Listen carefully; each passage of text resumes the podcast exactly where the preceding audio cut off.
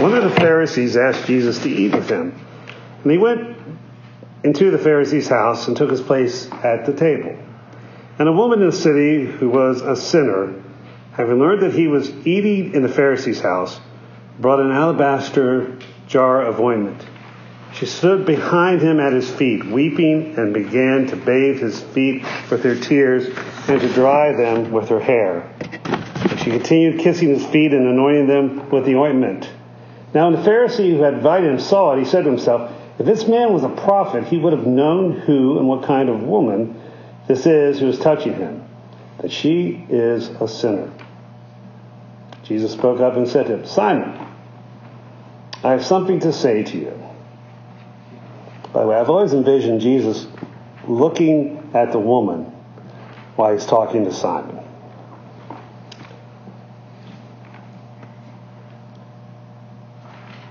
Certain creditor had two debtors. One owed 500 denarii and the other 50. And then when they could not pay, he canceled the debts for both of them. Now, which of them would love him more? Simon answered, I suppose the one for whom he canceled the greater debt. Jesus said to him, You have judged rightly. Then turning towards the woman, he said to Simon, Do you see this woman? I entered your house. You gave me no water for my feet, but she has bathed my feet with her tears and dried them with her hair.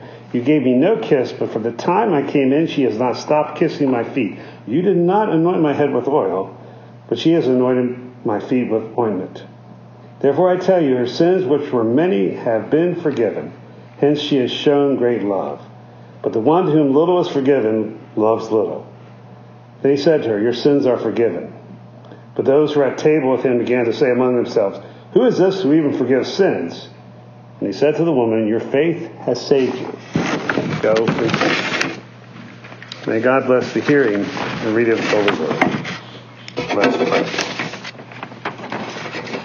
Lord, help us to fall in love with you anew. Through your word proclaimed, may we encounter you, the living word. In Jesus' name we pray. Amen. I think I tell this story every Ash Wednesday, but it reminds me of um, of the people who have come before me, the people I've worked with. Um, and I was today, as I was preparing the ashes, I I remembered uh, the first year we had Ash Wednesday at Media. Uh, I had the pastor who had been there during the '60s, a great guy. I brought back as my parish associate, one of my staff. Um, and he wasn't so sure about this closet Catholic thing we were about to do. Okay, he was being, you know, this now Don Norquist got injured a week after D-Day in Normandy, ended up serving in Korea. Okay, so Don earned whatever critique he ever had of me. All right, but we worked around wonderful. But you know, he went along with it, and I walked into the uh, church uh, during the day on Ash Wednesday, and literally I thought somebody was smoking pot somewhere in the building, and. Uh, um, not that we encourage that. It just, yeah, at any rate. And, uh, uh, and I walk in the kitchen, and Don Norquist is burning palms in the sink in the kitchen. Now, the wisdom of that uh, is a whole other issue. But uh, I always saw, uh, thought that, yeah, here's somebody who wasn't sure he agreed with what I was doing or what we were doing, but uh, figured that I had probably forgotten that we needed ashes for Ash Wednesday and was helping out, which actually I had forgotten that we needed ashes for Ash Wednesday. As I was burning the ashes today, I was thinking about there, you know, the, the palms from Palm Sunday. Uh, and I was thinking about uh, the children, uh, you know, how joyful uh, Palm Sunday always is. Uh, the music is wonderful. The children's choir is always excited. They love marching around the building. And, and I was thinking about the same thing in terms of Palm Sunday. What a great celebration. Everybody's on board. Okay, we're gonna, we're gonna, we're gonna, we're gonna make, we're gonna make this happen, right? Jesus is the man. And yet, five days later, he's dead. And that crowd either turned on him, maybe some of them did. Uh, some of them were afraid. But the enthusiasm did not carry the week or carry the day. And I, and I think about Lent. Now, there's a lot of different ways to approach Lent. I mean, giving up something, which is kind of the traditional, uh, and you know, is the Catholic practice. Before it was Roman, it was Catholic. Okay, we all were, if, unless you're from the Russian or Greek side of the church, we all were Roman Catholics until the Reformation. Okay, so it's part of our tradition, and I think there's something really, there's a merit. It's helpful uh, to think about denying yourself. Okay, often might be good for your health, might be good for your pocketbook, but the whole idea of giving something up, it's not a bad idea. I'm actually I'm doing it this year, and I'm not bragging about. It. I, I'm I've really got a, a plan on how to be intentional about how this to focus me focus myself more on my prayers and such. Okay, and I, I can use all the help I can get. Okay, so so it's a nice thing to do. I've talked before. I think maybe last year's talk. I don't remember last year before that Lent can also be a time to take something up. Today in choir, or not choir, but chapel. That's what we talked about with the preschool kids. All right, they're going to try every day during Lent. They're going to get up and Lord help me be nice to somebody today. Okay, okay, and I bet you the four and five year olds are going to pull it off. Okay, I'm more confident about them than teachers and staff, right? Except you. I know you're going to pull it off, Diane. I know. right? So I think four, I think the four year olds got this. All right, and that's a good thing too. Uh, self examination. Traditionally, Lent has been a time of self examination. Part of the series I'm going to be teaching on is, um, uh, I think, arguably, psychology is born out of the Christian tradition, a sense of a self, an inner self, an inner life, okay? And this idea of the eight bad thoughts are going to be an opportunity for us to do a little self examination. Uh, where do the wrong thinking, the bad thoughts, attitudes, practices. Where do those things come from? Okay. Some of those things are deeply seated in us. So this would be a good opportunity for self-examination.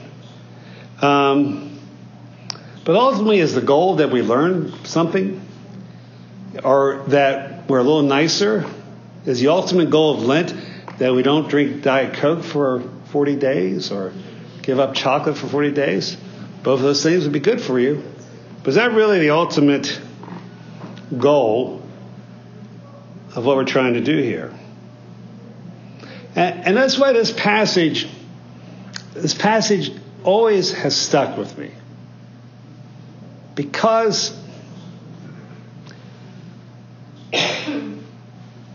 we aren't Jesus in the passage, and most of the time, we're not the sinful woman most of the time, we're the good folks sitting around the room wondering what's going on here.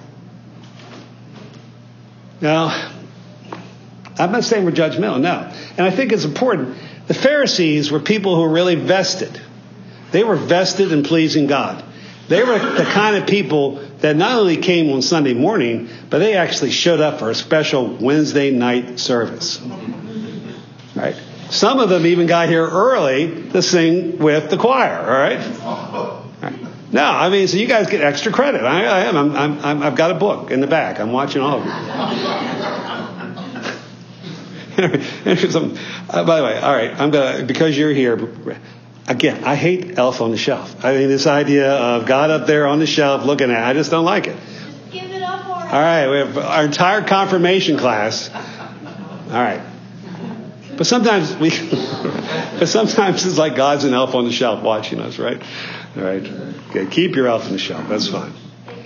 All right. And I think sometimes we, we look at Ash Wednesday or we look at things and say, okay, what I need to do is try a little harder here. Okay? I mean, I almost went this one direction with the sermon. I was thinking we, we read Dietrich Bonhoeffer, and sometimes Lent is a good time to think about cheap grace, okay? How Christians have gotten kind of lax, how we've become so accustomed to just feeling like we come to church, or most Christians don't even come to church anymore, but we got the good Lord in me or whatever, and you know I'm doing okay. And some, you know, you, there's a temptation, particularly for people in my job, to kind of want to shake you up a little bit. Come on, we need to do better here. Okay. Or the other hand is all right, everything's okay. Okay. Everybody's good. God loves you. I love you. okay. I just made God Barney. All right. There we go. right? Okay. All right. all right. Let's see how many other cultural icons I can slay here in the next 10 minutes. Um, but I still think that's not, I mean, there is truth to all those things, right? We do need to, as Christians, get a little more serious. We do need to look how enculturated we are, okay? Doesn't matter if you're uh, lean towards the left or lean towards the right. American Christianity has been totally appropriated by uh, being American, okay? All right? And that's, that's, that's been a historical problem. It's what happened in Rome, it's what happened in England, it happens everywhere, right? And so it's good for us to periodically look critically at what we're doing in our culture and look at what the Bible says. Is there, is there, is there a difference? But see, the Pharisees, they were caring about all the stuff I just said. They were trying to get it right. Yet Jesus is having dinner with them and they get it totally wrong. And the only person who gets it right in the room is the person with the worst reputation in town. Now, first of all, she's a woman, she wasn't supposed to be in the room. Jesus broke that rule a lot. Okay? All right? You know, Christians don't always get the women's, women's issue right, but Jesus did. And in such a radical way for the first century. So, first of all, woman shouldn't have been there and there anyway. Secondly, certainly not a woman who, whatever being a sinner was, okay, we, it's funny, we all project. We all are sure what she did wrong. Okay. All right, we're all sure that she cheated on her taxes, right? okay. She was the worst gossip in town. Okay, we project, right? We've already we've already figured out who she what she's done wrong. Although you're probably right what you're thinking. Okay. Not always, probably right here. Whatever her sin was, everybody knew about it. And to make it even worse, okay, they're trying to eat dinner, okay, and she breaks this stinky thing. The whole place stinks. You know, I, I hate, you know, if I'm if I'm eating something, I don't want I don't want counter smells. Okay, I enjoy the taste of everything. Okay, all right. So this stinky ointment has just messed up the chicken casserole. All right, so it's and horrible. And then to make it even worse, you're trying to eat, okay, and she starts messing with his feet. Right? Okay. Now I have a high tolerance for aberrant behavior. I have, I four sons, and, and we, you know, it was kind of. If you ever wondered what it was like to have dinner with the Vikings, it would have been a lot like that. But, but still, okay. That's pretty. It's pretty disgusting. And and he is supposed to be a holy man. He's letting this woman, and just him letting a woman touch him, that was inappropriate. But the kind of woman, what she was doing, okay. So these good people who are serious about their faith in God are totally disgusted. They've already they, they came there to figure out what Jesus was about. They've already made up their mind. And then he confronts them. And without going into all the details, the story kind of tells itself, and I would encourage you to look at it. The punchline is the person who loves the most is the person who's been forgiven the most. And every man around that table, they were all men, but every person around that table, every person in this room, equally needed the forgiveness that this woman asked for. But she was the only one who asked for it. And the issue here ultimately isn't about repentance, though repentance is present. It's not even ultimately about being a better follower of God, although she certainly ends up being that. But the punchline is love.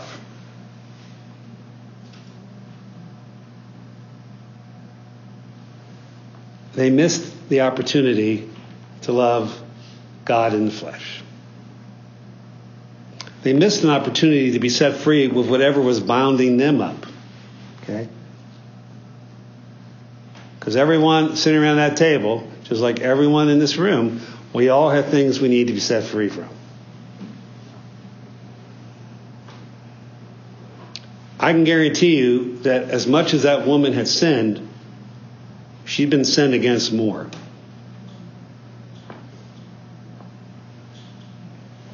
Maybe a whole corrupt society was part of why she ended up in the position she was in. Maybe even some of his own, own men around the table had contributed to the state she was in. We don't know that.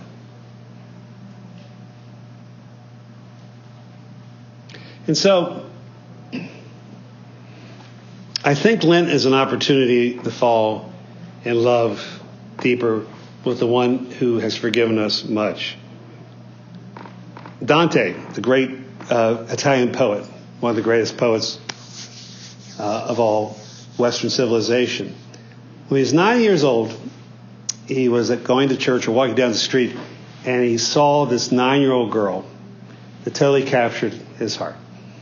All right, that first crush. All right, and he later on said that the love he felt that day, and by the way, he never, he never, she married someone else and died young in childbirth. But he said, what I felt that day, as I got older, I willed to feel that way every day. He said, if any man would have harmed me, I would have forgiven him that day. If any beggar would have asked me, I'd have given him everything I wanted. And I determined that the love that I experienced should lead me to the one who is love itself. He said in his work, My New Life, love and the gracious heart are one thing. Isn't ultimately Lent about rediscovering the gracious heart of God?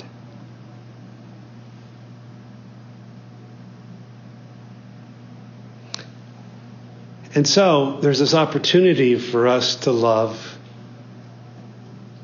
greatly as we realize we have been forgiven greatly. There's an opportunity for us to love deeper as we allow Christ to heal the wounds and the habits that are within us. There's an opportunity for us to be a little more free from things that make us angry, things that make us bitter. As we go deeper in our own forgiveness, there might be an opportunity for us to be a little more forgiving to others as we are freed from the judgment of God, and as we realize that, then we might be less likely to judge others. As we realize while we were still enemies, Christ died for us, there might be an opportunity for us to love and forgive our enemies.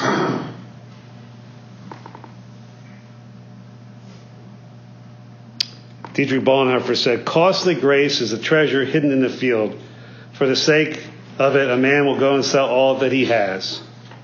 Costly grace is the incarnation of God, which means costly grace is God becoming a human being who cared enough not only for that woman to receive her broken heart, but cared enough for those men sitting around the table to confront them in the very things that were keeping them from the God they so desperately wanted to please. Maybe that's the great challenge and the great promise for us during Lent. That maybe we can be set free from the things that are keeping us from the deep, deep love of the God who we believe so deeply in, who we seek, who we serve, who we proclaim. In the name of the Father, Son, and Holy Spirit. Amen. I invite you just silently to think for a few minutes about what God has forgiven you, where you might need forgiveness, where you might need healing, where you've been wounded from others. Take a few moments to just be open um, to hear God's and Jesus' kind words to you.